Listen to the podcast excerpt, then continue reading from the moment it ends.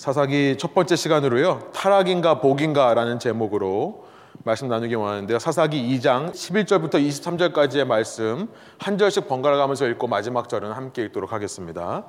이스라엘 자손이 여호와의 목전에 악을 행하여 바알들을 섬기며 애굽 땅에서 그들을 인도하여 내신 그들의 조상들의 하나님 여호와를 버리고 다른 신들 곧 그들의 주위에 있는 백성의 신들을 따라 그들에게 절하여 여호와를 진노하게 하였으되 곧 그들이 여호와를 버리고 바알과 아스타롯을 섬겼으므로 여호와께서 이스라엘에게 진노하사 노력하는 자의 손에 넘겨주사 그들이 노력을 당하게 하시며 또 주위에 있는 모든 대적의 손에 팔아 넘기심에 그들이 다시는 대적을 당하지 못하였으며 그들이 어디로 가든지 여호와의 손이 그들에게 재앙을 내리시니 곧 여호와께서 말씀하신 것과 같고 여호와께서 그들에게 맹세하신 것과 같아서 그들의 괴로움이 심하였더라. 여호와께서 사사들을 세우사 노력자의 손에서 그들을 구원하게 하셨으나 그들이 그 사사들에게도 순종하지 아니하고 오히려 다른 신들을 따라가 음행하며 그들에게 절하고 여호와의 명령을 순종하던 그들의 조상들이 행하던 길에서 속히 치우쳐 떠나서 그와 같이 행하지 아니하였더라. 여호와께서 그들을 위하여 사사들을 세우실 때에는 그 사사와 함께 하셨고 그 사사가 사는 날 동안에는 여호와께서 그들을 대적의 손에서 구원하셨으니 이는 그들이 대적에게 압박과 괴롭게 함을 받아 슬피 부르짖음으로 여호와께서 뜻을 돌이킴이셨거늘. 그 사사가 죽은 후에는 그들이 돌이켜 그들의 조상들보다 더욱 타락하여 다른 신들을 따라 섬기며 그들에게 절하고 그들의 행위와 패역한 길을 그치지 아니하였으므로 여호와께서 이스라엘에게 진노하여 이르시되 이 백성이 내가 그들의 조상들에게 명령한 언약을 어기고 나의 목소리를 순종하지 아니하였은즉 나도 여호수아가 죽을 때 남겨둔 이방 민족들을 다시는 그들 앞에서 하나도 쫓아내지 아니하리니 이는 이스라엘이 그들의 조상들이 지킨 것 같이 나 여호와의 도를 지켜 행하나 아니하나 그들을 시험하려 함이라 하시니라 함께 읽습니다. 여호와께서 그 이방 민족들을 머물러 두사 그들을 속히 쫓아내지 아니하셨으며 여호와의 손에 넘겨주지 아니하셨더라. 아멘. 네, 함께 앉아서 말씀 나누겠습니다. 네, 우리가 올해 성경 읽기 프로젝트를 하는데요. 벌써 여호수아까지 끝나고 이제 사사기로 들어갑니다. 사사기라는 책은 참 어려운 책인다는 생각이 듭니다. 이 내용이 참 너무 잔인하고요. 너무 끔찍한 내용들이 참 많이 있는데요. 이 사사기를 통해 우리에게 주신 하나님의 음성을 듣기 원합니다. 여러분 사사기라고 하면 대단한 책이 아니라요. 사사들의 활동을 기록한 책이다라고 이해하시면 되겠습니다. 사사, 저지라고 하는 사람들은 오늘날과 같은 코트룸, 이 법원에 있는 판사를 말하는 것이 아닙니다.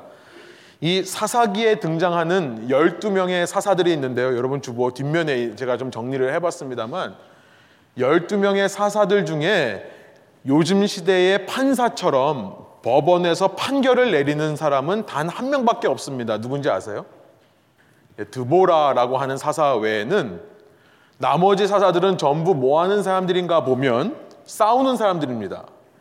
그러니까 이 사사라는 단어, 쇼페트라는 단어는 military leader, 이 군사적인 지도자라는 뜻이에요. 무슨 일이 있을 때 앞장서서 싸우는 사람입니다. 왜 사사가 필요할까요? 약속의 땅에 들어와서 살고 있는데 왜 사사가 필요한 것일까요? 우선 당시 시대적인 배경을 보면요. 사사기 1장 1절이 이렇게 시작합니다. 1장 1절이 어떻게 시작하냐면 여호수아가 죽은 후에 라고 시작을 해요. 여호수아가 죽은 후에 이스라엘 자손이 여호와께 여쭈어 이르되 우리 가운데 누가 먼저 올라가서 가나안 족속과 싸우리이까 여호수아서의 내용을 모르고 여기만 읽으면 아직 약속의 땅에 들어가지 않은 것처럼 느낄 수 있습니다. 제가 여러 가지 어, 주석서를 읽어보니까 많은 신학자들이 지금 들어간 거다 들어가지 않은 거다 가지고 많이 논쟁을 하더라고요. 그런데 저희가 지난 시간 여호수아서를 통해 본 것처럼요. 어, 여호수아서의 24장의 구조, 여호수아 전체 24장을 정확히 반으로 나눌 수 있다고 했는데 1장부터 12장까지는 정복 전쟁을 말씀하시는 거다. 컨퀘스트라고 하는 정복이라는 말로 앞부분을 요약할 수 있고 뒷부분을 13장부터 24장까지를 정착에 관한 내용이다. settlement, 정착에 관한 내용이다라고 요약할 수 있습니다. 여호수아서를 전체적으로 정복과 정착이라는 단어로 요약할 수 있는 거예요.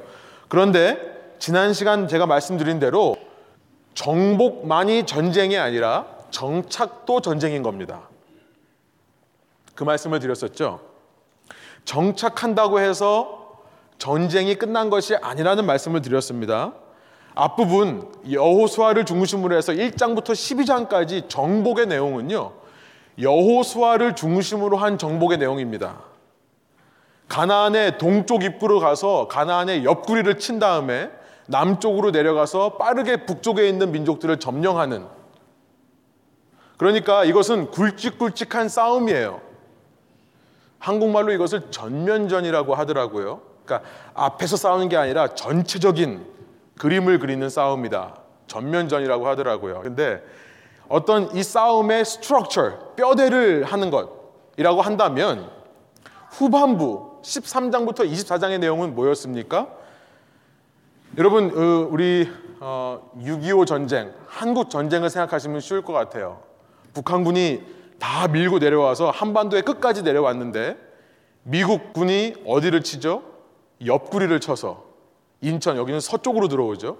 성경에서 뭐 아이디어를 얻었는지 옆쪽으로 들어와서 남쪽을 정복한 다음에 빠르게 북쪽으로 올라가죠. 그런데 그렇다고 해서 싸움이 끝난 것이 아닙니다. 그렇죠? 그것은 큰 줄기를 쌓은 거고요. 큰 스트럭처를 쌓은 거고요. 그 다음에 뭐가 있습니까? 우리 빨치산이라고 혹시 아세요? 지리산에 숨어 있는 인민군들을 싸워서 이기는 일들이 필요한 것처럼 여호수아의 후반부의 정착의 내용이 바로 그런 남아있는 이방 민족을 싸우기 위해 이제는 한 지도자로 싸우는 게 아니라 열두 지파가 땅을 분배받아서 내가 분배받은 땅을 내가 책임지고 싸우는 내용이 후반부의 정착의 내용이라고 했습니다. 그래서 정착 전쟁이라고 말씀을 드렸어요. 그냥 전착하는 게 아니라 전쟁을 해야 된다. 각계 전투고요. individual war고요. individual battle입니다. 국지전이라고 하더라고요. 한국말로는 국지전. 아무튼 여호수아서를 통해 본 것처럼 여호수아가 이끄는 이 전면전 앞서 큰 줄기를 싸워 이기는 것은 굉장히 승리로 끝났습니다. 물론 잠깐의 실수가 있었어요. 아이성이라고 하는 잠깐의 실수. 그러나 여호수아는 하나님의 말씀을 끝까지 철저하게 순종해서 모든 민족을 진멸하여 바쳤다라고 하는 말이 반복해서 나온다고 했죠. 끝까지 하나님의 말씀을 순종해서 전부 승리로 큰 승리들을 이끌었습니다. 그러나 지난 시간 살펴본 것처럼 각 지파들이 이끄는 이 싸움에서는 그러지 못했습니다. 쫓아내지 못하였다라고 하는 말이 계속해서 반복해서 나온다는 것을 지난 시간 여호수아서의 후반부를 통해 살펴봤었어요. 사사기는요, 바로 그러한 결과가 어떻게 일어났는가를 담은 책입니다. 하나님의 말씀대로 이방 민족을 완전히 몰아내지 못했을 때 그 결과, 이방 민족이 하나님 백성의 트랩이 되어서 함정이고 올무가 되어서 그 이방 민족 때문에 남아 있는 이마 민족 때문에 하나님의 백성이 고난을 겪고 타락하게 되는 이야기를 담은 책이 사사기인 거예요. 그 시작이요. 여호수아가 죽은 이후부터 시작한다라고 지금 1장 1절에 말씀하는 겁니다. 여호수아가 죽은 것은 1사장 29절에 본 것처럼 110세의 나이로 죽었습니다. 이때가 대부분의 신학자들이 주전 14세기 말이라고 합니다. 그러니까 BC 1375년경이라고 생각을 해요. 1375년. 여러분, BC 1375년이라고 한다면 이때는 세상에 어떤 시기였냐면요. 역사를 잠깐 말씀드리겠습니다. 여러분, 청동기 문화 아세요? 브론즈 에이지라고 하는 청동기 문화 다음으로 온 것이 갑자기 역사 얘기를 하나? 철기 문화입니다. 이 아이언 에이지라고 하는 철기 시대가 와요. 어, 이 청동기 시대가 주전 1500년서부터 1200년까지의 이 청동기 말기가 끝난다고 한다면 주전 1200년부터 1000년까지의 시기가 early iron age라고 하는 어, 철기 시대의 시작 부분입니다. 어, 사사기는요 여호수아가 1375년 죽고 나서 사울이라고 하는 왕이 주전 1050년 경에 첫 왕으로 세워질 때까지 약 350년의 기간을 사사기가 다루고 있는 거예요. 그런데 이 시간은 뭐냐면 청동기 문화가 끝나고 철기 문화가 시작되던 시기라는 거예요. 청동기 문화 하면 우리가 기억할 것은 뭐냐면 농경 시대 문화입니다. agriculture. 이 청동으로 만든 브론즈라는 게 카퍼랑 틴이랑 섞은 거거든요.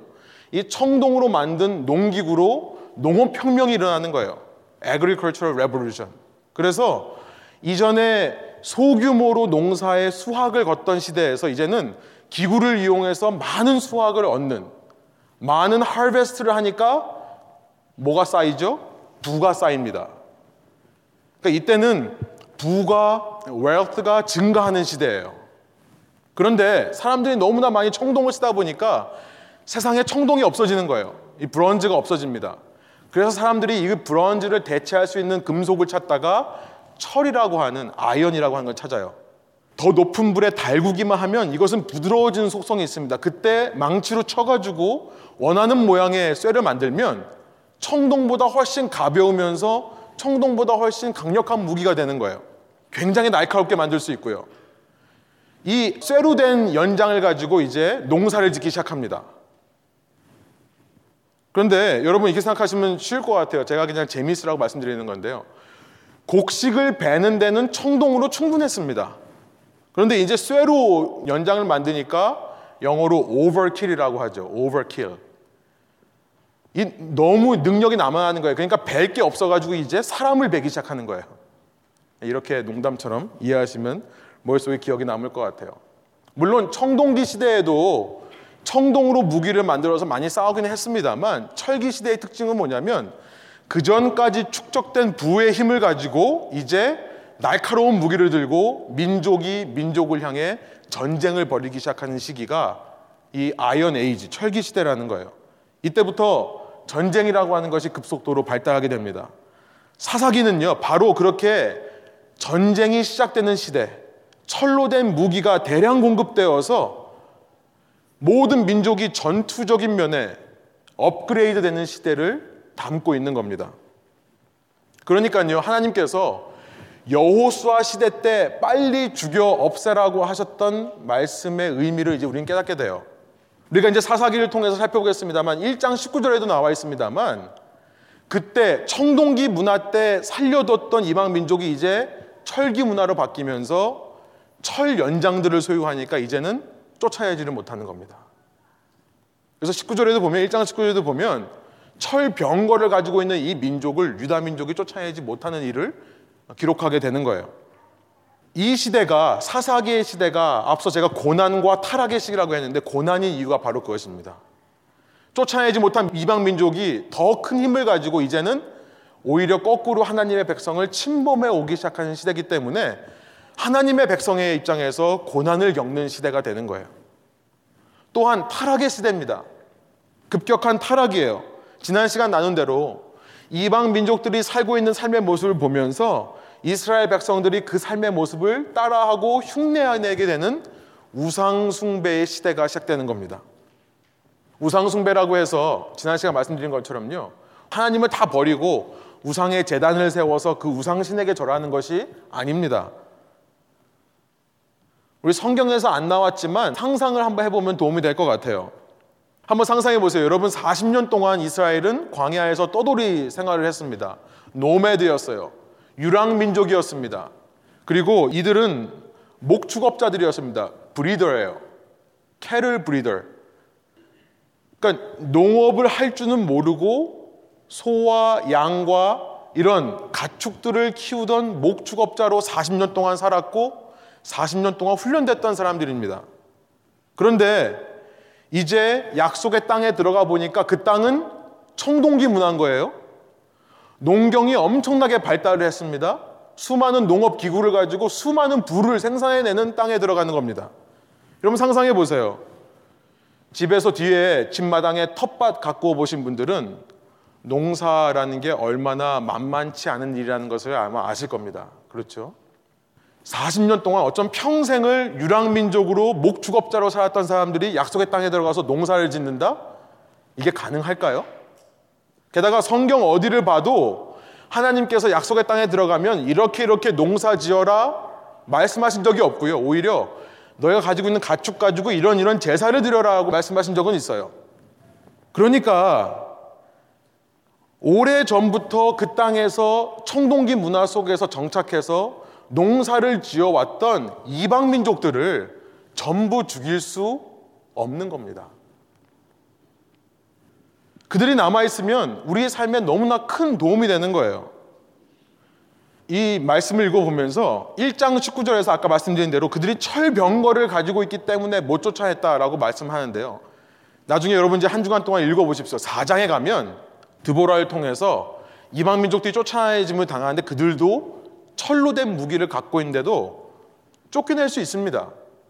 결국 전쟁에서 승리하는 것은 더 좋은 무기를 가져서가 아니라 하나님께서 싸우시기 때문에 승리하는 거죠. 하나님께서 싸우시면 어떤 연장과 무기를 가지고 있다 하더라도 쫓아낼 수 있는 겁니다. 그런데 이들이 쫓아내지를 않는 거예요. 이들이 농사 짓는 것을 가르쳐 주면 얼마나 큰 도움이 되겠어요. 이렇게 땅을 준비하십시오. 그리고 씨를 뿌리십시오. 그리고 나서 이 씨가 자라기까지 기다리기만 하면 큰 수확을 얻을 수 있습니다. 라고 그들이 말할 줄 알았는데요. 그런데 이들이요, 갑자기 이런 얘기를 해요. 이렇게 땅을 준비하고 씨를 뿌리되 이러고 추수 때까지 가만히 있으면 안 됩니다. 그 사이 동안에 뭘 해야 되냐면 비의 신인 바알에게 제사를 드려야 됩니다. 라고 가르쳐 주는 거예요. 하나님을 섬기기는 하는데요. 성경 어디 봐도 그런 얘기가 없습니다. 농사를 지을 때 어떻게 지어야 되는 거. 성경 어디를 봐도 어떻게 비즈니스 해야 되는지, 어떻게 직장 생활 해야 되는지 말씀하신 적이 없어요. 그러니까 세상에 나아가서 세상 사람들이 하는 대로 한번 따라 하는 겁니다. 그들이 하는 대로 흉내 내보는 거예요. 그러면서 자연스럽게 그들이 바라는 것을 바라게 되죠. 비가 와서 풍년이 들기를 바라는 겁니다. 그러면서 자연스럽게 그들이 섬기는 신을 따라 섬기게 되는 것이 성경에서 말씀하시는 사사기에서 말씀하시는 우상숭배라는 거예요. 나중에 하나님께서 뭐라고 하시면 아 그냥 몰라서 그랬어요. 제가 잘 훈련받지 못해서 그래요. 적당히 핑계하고 넘어갈 수 있도록. 여러분 무엇이 문제입니까? 우상숭배의 문제가 무엇입니까? 하나님을 떠나 다른 신을 섬긴다는 게 아니에요. 하나님을 근본적으로 신뢰하지 못한다는 게 문제인 것입니다. 하나님께서 자기의 백성의 필요를 모르시겠습니까? 누구보다 정확히 아세요. 때로 실패하더라도, 때로 효율적이지 않더라도, 이펙티브하고 이피전하지 않다 하더라도, 약속의 땅에 들어가서 처음 해보는 농사지만 그 하나님만 바라보며 이스라엘 백성이 열심히 하기만 하면 하나님께서 때에 따라 늦은 비와 이른 비를 주시는 겁니다. 그러면 수확이 생기는 거예요. 필요한 만큼의 수확. 그런데요, 하나님의 공급하시는 것 이외에 엑스트라로 내가 원하고 내가 추구하는 것, wanting and pursuing anything beyond God's providence. 하나님께서 공급하시는 것 외에 엑스트라로 내가 원하고 내가 추구하는 것. 여러분 이것을 다른 말로 욕심이라고 합니다. 그리드라고 하고요. 고로에서 3장 5절에 보니까 그 욕심이 바로 우상숭배다라고 말씀을 하시는 거예요. 하나님은 우리를 위해서 정확한 계획을 가지시고 필요한 것만을 공급하시기 원하는데 세상 사람들을 닮아 세상적인 것 걱정하고 예수님께서 말씀하신 대로 무엇을 먹을까 마실까 무엇을 입을까 이방인들이 구하는 것을 구하고 있는 이스라엘의 모습을 우리가 발견하게 되는 것입니다. 이것이 고난의 이유고요. 이것이 타락의 이유가 되는 거예요. 여러분 하나님께서 원래 이스라엘에게 주신 언약이 무엇입니까? 우리가 모세 오경을 통해서 붙들었던 아브라함 언약이라고 하는 것이 뭐예요? 아브라함이 나중에 모든 민족의 복의 근원이 되는 것. 이 아브라함으로 말미암아 아브라함의 후손으로 말미암아 세상 모든 민족이 복을 받게 되는 것이 아브라함 언약이 아닙니까? 그러기 위해 이스라엘에게 무엇이 요구됩니까? 다른 것 요구되는 것이 아닙니다. 그 하나님만 믿고 가면 되는 거예요. 약속의 땅에 들어가서 정복하고 정착할 때 하나님만을 바라보고 철저하게 하나님만으로 만족하는 모습만 있으면 하나님께서 그 언약을 이루어 주시는 겁니다. 그러면요. 그렇게 하나님만 바라보고 세상 일을 걱정하지 않고 주님만 신뢰하는 이스라엘의 모습을 보고요. 이방 사람들이 동요하기 시작하는 거예요. 야, 우리는 우리 손으로 먹고 살고 우리가 어떻게든지 신에게 졸라가지고 비가 내리게 해야만 수확을 거둘 수 있었는데 얘네들은 그러지도 않고 그냥 하나님을 신뢰하고 살면서 우리보다 더 많은 것을 공급받네? 어? 나도 이 하나님 믿고 싶다. 우리가 여호수아의 전반부를 통해 살펴봤습니다만 그게 바로 동화됨의 기회라고 말씀드렸죠. 그렇게 하나님만을 믿는 하나님의 백성을 보고 이방 민족들이 그들과 동화되고자 하는 마음이 들 때 그때 하나님께서 이 백성에게 주신 복이 그들에게도 흘러가게 되는 것이 영적의 원리고요. 그게 약속의 땅에서의 삶의 원리입니다. 그런데요. 그런 모습 없이 오히려 거꾸로 이스라엘이 이방 민족과 동화되려고 할 때 이 사사기에 나와 있는 이 문제들이 반복해서 이스라엘 삶에 나타나는 거예요.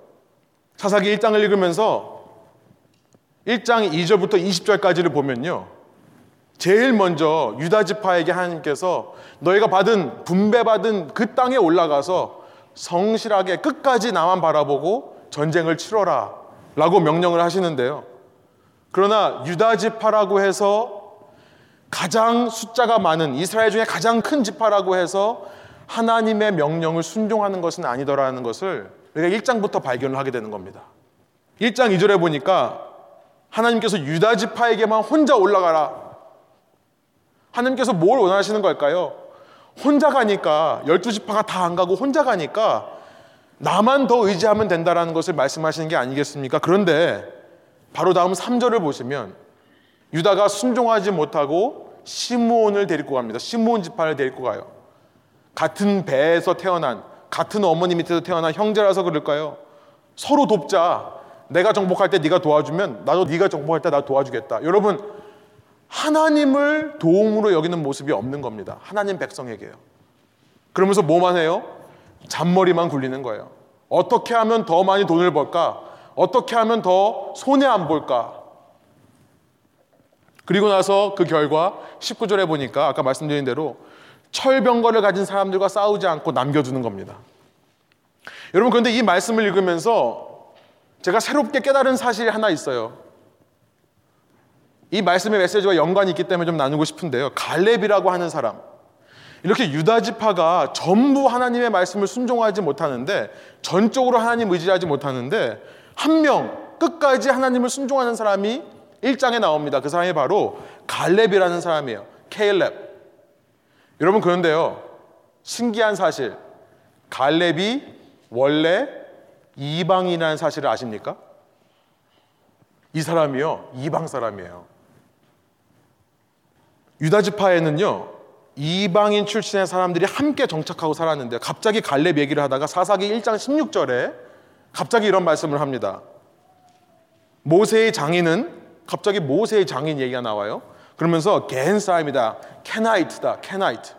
슬라이드를 보여주시면 모세의 장인은 겐 사람이라 그의 자손이 유다 자손과 함께 종려나무 성읍에서 올라가서 아랏 남방의 유다 황무지에 이르러 그 백성 중에 거주하니라. 왜 갑자기 모세 장인이 겐 사람이라고 얘기를 하는가? 여러분 겐 사람들은요 창세기 36장 15절에 보면 이 에돔 족장 중에 한 명입니다. 그러니까 에돔 사람이에요. 에돔은 어느 나라입니까? 에서의 후예죠. 이삭에게 두 아들이 있었는데 예서와 야곱. 야곱의 아들들이 이스라엘이고 에서의 아들들은 에돔입니다. 그 중에 한 족장이 그나스 족장이라고 되어 있는데요. 이 그나스가 케나즈라고 하는 사람들이 케나이십니다. 겐 사람들이에요. 이 같은 말입니다. 그런데 이렇게 이방인이었지만 에돔 사람이었지만 유다 자손과 함께 있으면서 유다 자손이 섬기는 하나님을 나도 섬기겠다라고 말한 이방인은요. 함께 할례를 받고 그렇죠. 요단강을 건너서 함께 할례를 받았습니다. 그 할례를 받고 나서 유다 지파로 인정이 되었던 겁니다. 갈렙은요. 어떤 사람이냐면 왜 갑자기 이 겐 사람 얘기를 하냐면 여호수아 14장 6절이에요. 한번 보여 주세요. 이 여분네의 아들 갈렙을 소개하면서 이 여분네라는 사람이 어느 나라 사람이라고 얘기하냐면 그니스 사람이라고 얘기합니다. 똑같은 사람이에요. 케나이시고요. 혹은 다른 말로 케나자이트라고 하는 똑같은 말입니다. 그러니까 이 여분네라고 하는 사람은 에돔의 후손이고 그의 아들이 갈렙이었던 거예요.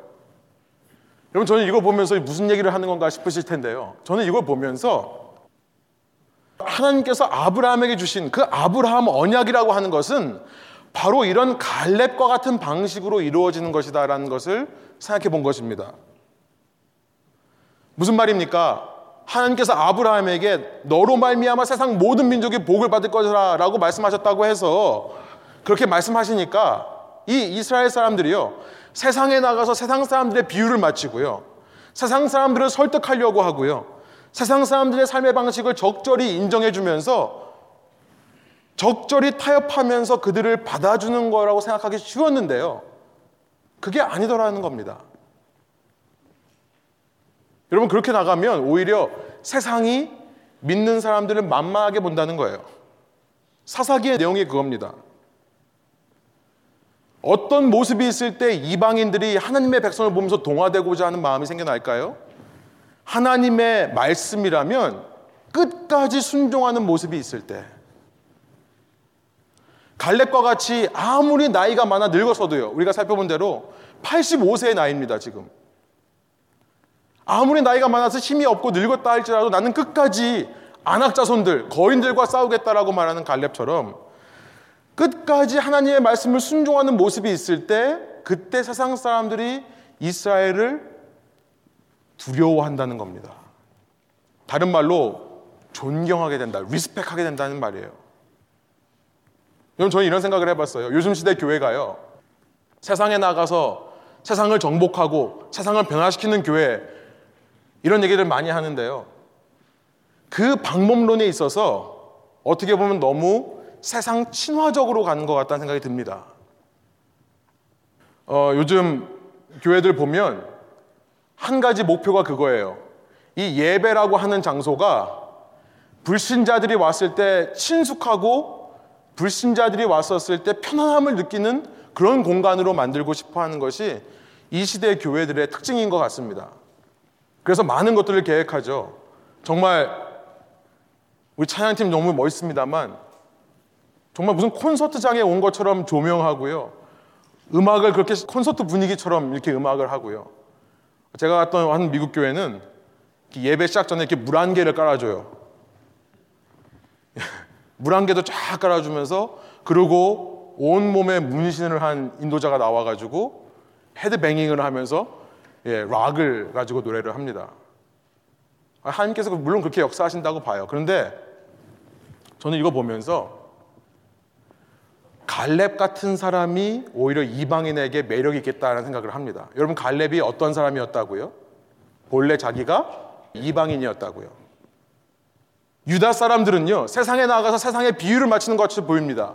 세상과 적절히 타협해서 그들과 섞여 살면서 적절하게 성공을 이루고 적절하게 잘 정착하기를 원하는 것 같아요. 그런데 원래 이방인 출신이었던 갈렙은 아는 거예요. 이방인이 어느 모습에 동화되는지. 그러니까 지금 유다 민족들은 전부 하나님의 말씀 끝까지 순종하지 못하는데 갈렙만이 이방인이었던 자신이 어떻게 하나님의 백성이 된지를 아는 이 갈렙만이 어떤 경로를 통해 자신과 같은 사람들이 얻어지는가를 확실하게 알았던 거라고 생각이 듭니다. 하나님께 끝까지 순종해서 이방인들을 몰아내려는 모습으로 살 때 그때 이방인들이 두려워하게 되는 거예요. 다른 말로 하나님의 백성을 경외하게 되는 겁니다. 하나님을 경외하고 하나님의 백성을 존경하게 되는 거예요. 리스펙하게 되는 겁니다. 그것을 통해 저들과 동화되고 싶다는 마음이 생겨나는 거고요. 그래서 하나님의 백성이 되는 거라는 것이 영적인 원리가 아닌가 싶습니다. 지난 시간에도 살펴봤습니다만 그래서요. 이방 민족들을 끝까지 쫓아내라 라고 하시는 하나님의 말씀은 결코 비인간적인 잔인한 말씀만은 아닌 겁니다. 오히려 이런 방법을 통해 하나님은 하나님의 백성을 거룩하게 하시는 거고요. 그렇게 구별되고 거룩한 하나님의 백성을 통해 이방 민족, 온 세계 민족이 하나님의 생명력인 복을 함께 소유하는 것이 약속의 땅에서의 하나님의 백성의 복의 통로가 되는 원리라고 저는 생각이 드는 겁니다. 왜 그러냐면 제가 너무나 잘 알기 때문에 그래요. 저도 한때 이방인으로서 살던 적이 있었습니다. 우리 일대일 양육자반에 오시면 제가 제 과거를 어, 전부 얘기하는데 이미 들으신 분들이 있으실 거예요. 19살부터 20살까지 한참 젊은 나이에 하나님은 없다라고 결론을 내렸습니다. 그래서 이제 주위에 열심히 신앙생활하는 친구들을 제가 꼬셔서 헛된 거 믿지 말라라고 역전도를 했었고요. 그때 참 저에게 저를 보면서 안타까워 하시는 분들이 참 많았어요. 지금 생각해 보면 고등학교 때까지 정말 교회에서 열심히 봉사하고 헌신하던 제가 대학교 가서요. 정말 여러분 상상이 안 되시겠지만 장발을 하고 머리를 노랗게 염색하고 담배 피고 술 먹으면서 교회에 술 취한 모습으로 오고 와도 술 취한 모습으로 갔어요. 우리 고등학생 동생들이 형, 오빠 어, 신방 오겠다고 저희 집에 자취하는 집에 오면은 제가 선능력 거기 내려가지고 이렇게 오면 된다. 그러면은 초록색 병을 따라와라 이렇게 제가 얘기했었어요. 그럼 제가 제가 먹던 소주병을 밖에서부터 이렇게 쫙 해가지고 저희 집 앞문까지 이렇게 하고서요 들어오면 제가 담배를 피고 있습니다. 예, 그랬던 적이 있었어요. 그때 성화에 못 이겨가지고 어쩌다가 한번 교회 나간 적이 있었어요. 그러면요 저한테 와가지고 눈물을 글썽글썽거리면서 말해주던 사람들이 있었습니다. 기범아, 너 그렇게 살다가 죽는다. 너 그렇게 살면 안 돼. 와, 얼마나 꼴 보기 싫었는지요. 그 말 들을 때마다 정말 한 대 치고 싶었습니다. 친한 친구서부터 누나에 이르기까지 제 마음속엔 그런 생각밖에 안 들었어요. 네가 내 마음을 알아? 네가 나를 어떻게 이해한다고 넌 잘났어? 너는 내 마음을 몰라. 저는 늘 그런 생각을 했었어요. 얼마나 미워했는지 제가 대놓고 욕도 하고 그랬었습니다. 그런데 교회 안에서 저의 비유를 적절히 맞추면서 저와 함께 다니던 친구들이 있었어요. 그들이 더 좋았습니다. 그들이 정말 저를 이해하고 함께 술 먹으러 가면요. 정말 밤새도록 새벽 4시까지 포장마차에서 술잔에 기울이면서 속에 얘기 다 하고 나면은 정말 시원하고요. 누군가가 나를 사랑해주고 이해해주는 거라 생각이 들었었어요. 그런데 시간이 지나고 보니까 무엇보다 제가 철들고 보니까 성령께서 정말 저에게 기적적으로 역사하셔서 제가 정말 180도 다른 사람이 되고 보니까요. 그게 아니었더라고요. 그냥 세속적으로 친해졌던 것이더라고요. 정말 그 젊은 혈기에 같이 놀고 싶었던 마음이었을 뿐이었더라고요. 신앙을 회복하고 나서 깨달은 사실은 뭐냐면 정말로 나를 사랑했던 사람들은 누군가 오히려 그런 방황하는 모습을 안타깝게 생각하고 나를 위해 기도해 줬던 사람들. 제가 그래서 정신 차리고 나서요. 그때 당시에 이 싸이월드가 예, 제 나이가 나오는데 싸이월드가 굉장히 유행했던 시대인데요. 제가 그래서 한국에 있는 그 친구와 누나 지금도 이름을 기억합니다. 엄현민이라는 친구고 이지영이라는 누나인데요. 그때는 그렇게 꼴 보기 싫었고 제가 욕까지 했던 사람들인데 싸이월드 찾아가지고 정말 미안하다고 얘기하면서 정말 당신들의 기도로 말미암아 내가 이렇게 하나님께 돌아올 수 있었다라고 말했던 적이 있었습니다. 여러분 저는요 이 교회가 불신자에게 친화적인 교회가 되고자 이 교회를 개척한 것은 아닙니다. 저는 저희 교회가 불신자 친화적인 교회는 되고 싶지 않아요. 불신자가 와서 편하게 느낀다면 그것은 교회가 아닐 겁니다. 불신자가 와서 아무런 부담 없이 앉아 있을 수 있다면 그것은 하나님을 향한 예배가 아닐 겁니다. 비록 불편하고 이해가 안 되고 힘든 부분도 있지만 그러나 이 공동체에 가면 정말로 나를 위해 생각해주고 정말 나를 사랑해주는 사람들이 있다. 그런 교회가 진정한 이 시대의 약속의 땅에서 하나님이 요구하시는 교회가 아닐까 생각을 해봅니다. 여러분, 하나님의 복을 흘려보낸다는 것은 이스라엘 백성에게서 너무나 단순한 겁니다. 하나님의 복이라고 하는 것이 언제 임하는 줄 아십니까?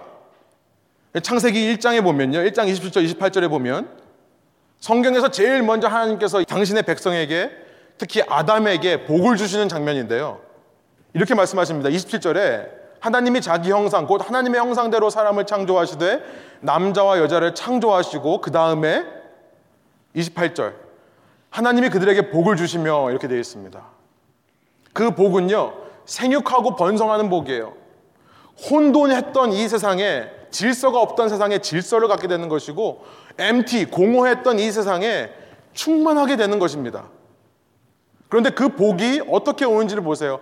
27절로 다시 가보시면 하나님의 형상이 우리 속에 회복될 때라는 거예요. 하나님의 형상이라고 하니까 너무나 거창한 말 같지만 쉽게 한마디로 말씀드리면 이겁니다.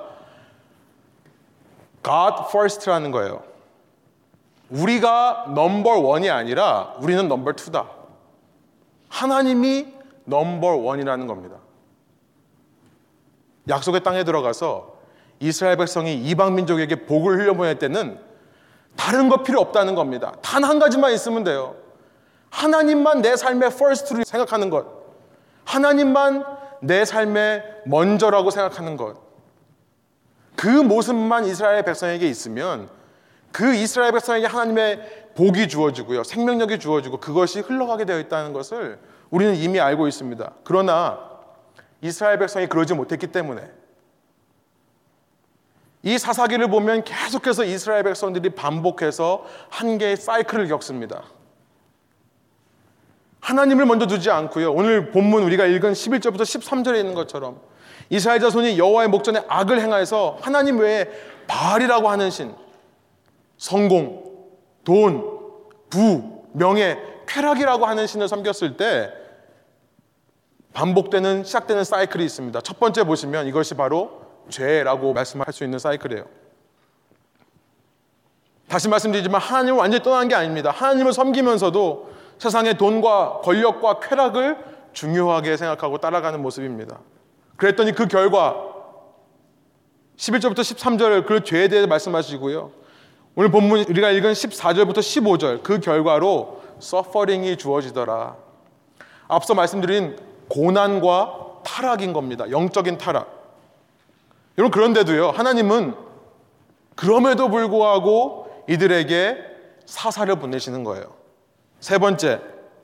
우리 본문 16절부터 18절 시간이 너무 많이 가면 안 되니까 제가 읽지는 않겠습니다만 눈으로 따라오시면 될 것 같아요. 16절부터 18절의 내용이 그겁니다. 그럼에도 불구하고 하나님은 이 백성을 포기하지 않고 사사를 보내신다는 거예요. 그래서 그 사사가 있는 날 동안에는 18절이죠. 여호와께서 그들을 대적의 손에서 구원하시더라. salvation. 세이비어를 보내서 salvation. 구원을 허락하시는 겁니다. 그 결과 그 사사가 있을 동안에 어떤 결과가 있냐면 state of peace. 잠시 평화가 찾아오는 겁니다. 그러나 19절부터 23절 끝까지의 말씀이에요. 오늘 우리가 읽은 본문이 이 네 가지 사이클을 다 얘기를 하는 겁니다. 그러나 사사가 죽은 후에는 다시 원래 첫 번째 사이클로 돌아가요. 그런데 19절 한번 보세요. 그 사사가 죽은 후에는 그들이 돌이켜 그들의 조상보다 더욱 타락하여. 그러니까요, 여러분 사사기에 보면 이제 우리가 다음 주간에 3장부터 12장까지 있는데요. 3장부터 16장까지 12명의 사사들의 이야기가 나옵니다. 그런데 12명의 사사들을 통해 이 사이클이 12번 반복된다고 보시면 되는데요. 그런데 한 번 반복될 때마다 더욱 악해지는 겁니다. 이전보다 더 악해져요. 그래서 많은 신학자들이 이것이 downward spiral이다. 아래로 내려가는 어, 돌면서 내려가는 거다. 우리 마치 변기 물 내리면 물이 내려가는 원리가 되듯이요. 이스라엘 백성이 시궁창을 향해 돌면서 내려가는 모습을 3장부터 16장까지 사사들의 이야기를 통해 우리가 발견하게 되는 겁니다. 자세한 내용은 제가 이 시간 다루지 않겠습니다. 여러분 직접 한번 한 주간 동안에 12장까지 한번 읽어보시기 바라는데요. 특별히 가만 보면요. 이런 downward spiral이 반복되면서 사사들도 타락하는 모습이 보여요. 3장에는 제일 먼저 옷니엘로 시작해서 삼갈 그리고 4장과 5장에 이 드보라라고 하는 여사사가 있습니다. 이 셋은 그래도 괜찮아요. 그러나 이후 사이클이 반복되면서 나오는 사사가 기드온이라는 6장부터 8장까지의 내용인데요. 여러분 기드온이라고 하면 우리 주일학교에서 믿음의 용사, 300인의 용사라는 말로 잘 알고 있지만 읽어보시면요. 한마디로 말하면 기드온이라는 사람은 하나님을 신뢰하지 못하는 사람입니다. 처음부터 하나님께 불평을 해요. 하나님이 있으면 왜 이런 일이 있습니까? 하나님을 시험하죠. 테스팅을 합니다. 물론 우상의 그 아버지의 우상을 헐지만 그것도 들킬까봐 밤에 몰래 하고요. 300인의 용사로 전쟁을 승리하지만 그러나 기도원 맨 마지막에 보면 우상의 에봇, 우상을 섬기는데 입는 옷을 제작을 해서요. 이것이 이후 이스라엘에게 걸림돌이 되는 겁니다. 그 다음 11장부터 12장에 보면 입다, 제프다라고 하는 사사가 나와요. 제프다라는 사람은 기드온보다 더 심각한 사람입니다. 기드온이 하나님을 의심했던 사람이라면 입다라는 사람은요 신뢰 못하는 정도가 아니라 아예 하나님을 모르는 사람이라는 것을 우리가 알게 돼요. 하나님을요 가나안들이 섬기는 가나안의 우상신이라고 생각을 하는 사람입니다. 하나님의 백성이고 하나님의 사사라고 하면서 하나님이 어떤 분인지를 모르는 거예요. 그러니까 어떻게 합니까? 당시 몰렉이라고 하는 가나안 신이 하듯이 하나님께 서원을 하면서 자기 딸을 제물로 바치는 하나님은 이런 것을 요구한 적이 없으십니다. 우리가 믿는 하나님은 그런 하나님이 아닌데도요. 그런 이방신을 증오하는 하나님이신데도 하나님을 섬긴다면서 하나님께 그런 서약을 하고 그 서약을 지키는 모습. 그리고 나서 다음 주에 읽겠습니다만 13장부터 16장까지는 마지막 사사 삼손이라는 사람이 나오죠. 완전 심각한 사람입니다. 도덕적으로 타락하고 성적으로 타락했을 뿐만 아니라 영적으로 아예 관심이 없는 사람. 그가 그저 하나님을 찾았던 것은 딱 한 번, 목이 마르다고 마실 물을 달라고 기도했던 것 외에는 한 번도 없다가 자기의 인생 마지막 순간에 되어서야 진심으로 단 한 번 기도했던 사람. 여러분, 제가 일주일 동안 이 말씀들을 읽으면서 사사기의 의도는요, 이런 한심한 백성과 이런 한심한 지도자들의 모습을 보면서 답답해 하라고 하는 것이 사사기의 의도인 것 같습니다. 정말 답답했어요. 왜 이렇게 똑같은 것을 반복하면서 왜 이렇게 바보 같은 짓을 할까? 하나님께도 답답한 마음이 들었습니다. 하나님은 왜 이런 사람들을 참고 또 참으실까? 근데 이렇게 질리도록 반복되는 사이클 속에서요.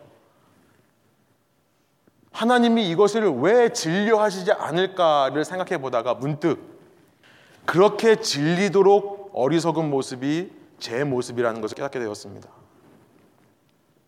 하나님께서는요, 오늘 우리의 넘버원 되기를 원하시는데, 우리는요, 하나님이 넘버원이 아닌 겁니다. 하나님을 믿는다고 하면서도 내 마음대로 살다가 성공하면 잘 풀리면 그 성공에 도취해서 하늘 높은 줄 모르고 죄를 짓는 우리의 모습들. 요즘 미투 운동으로 난리돼요. 미투 운동에 걸린 사람들을 보니까 정말 하나같이 세상에서 말하는 성공하는 사람의 모습이 아닙니까?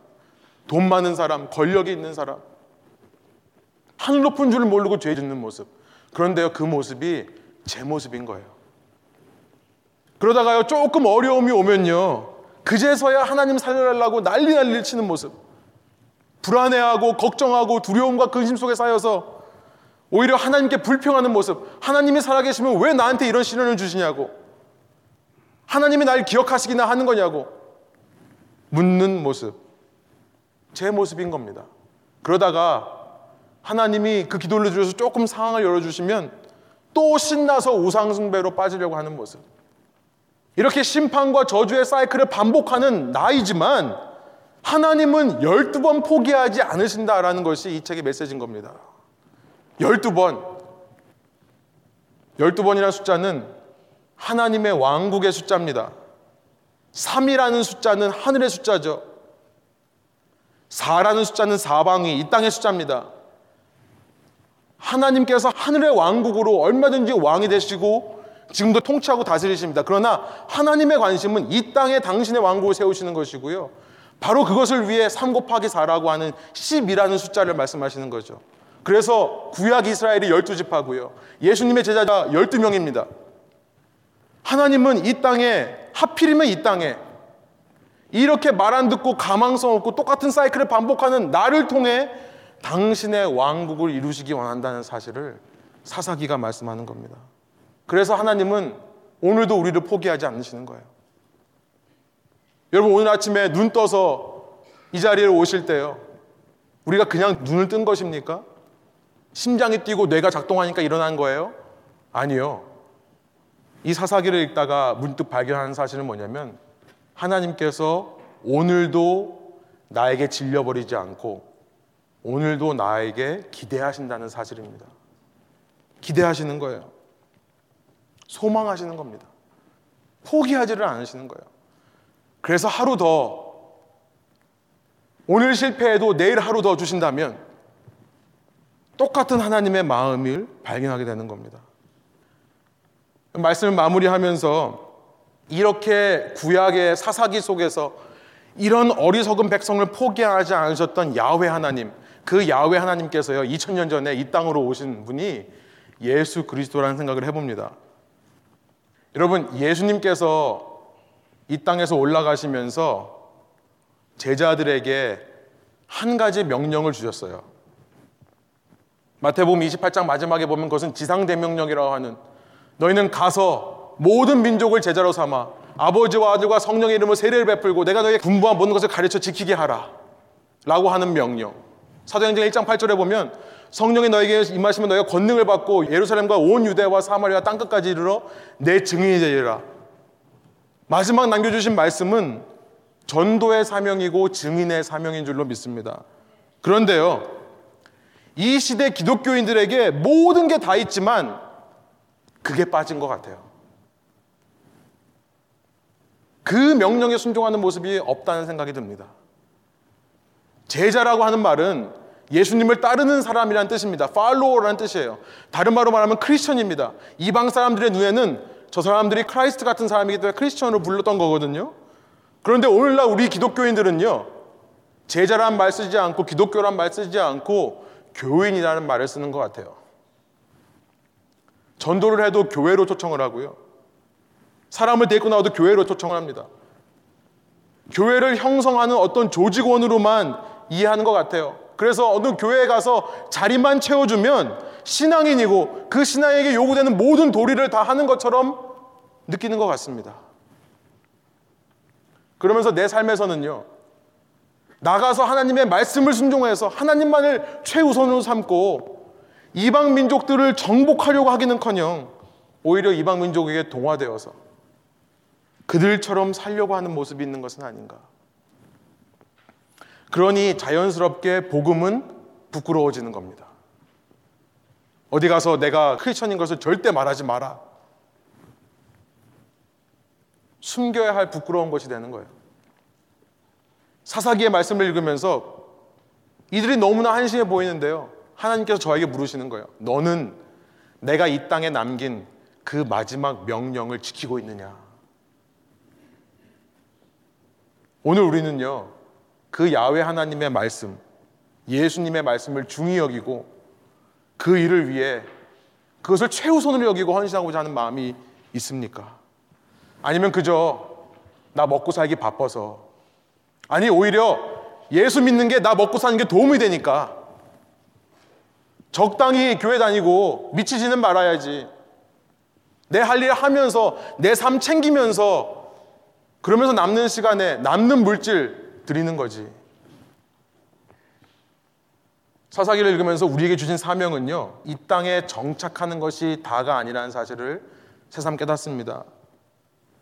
이 땅에서 정착하는 것이 우리의 목표가 되는 것이 아닙니다. 이 땅에서 복의 통로로 사는 거죠. 그러기 위해 우리는 하나님의 형상을 먼저 회복해야겠습니다. 하나님이 first가 되면 그 형상이 회복되어지는 겁니다. 그럴 때 하나님을 최우선으로 두고 사는 내 삶에 하나님의 생명력이 임하는 것은 당연하고요.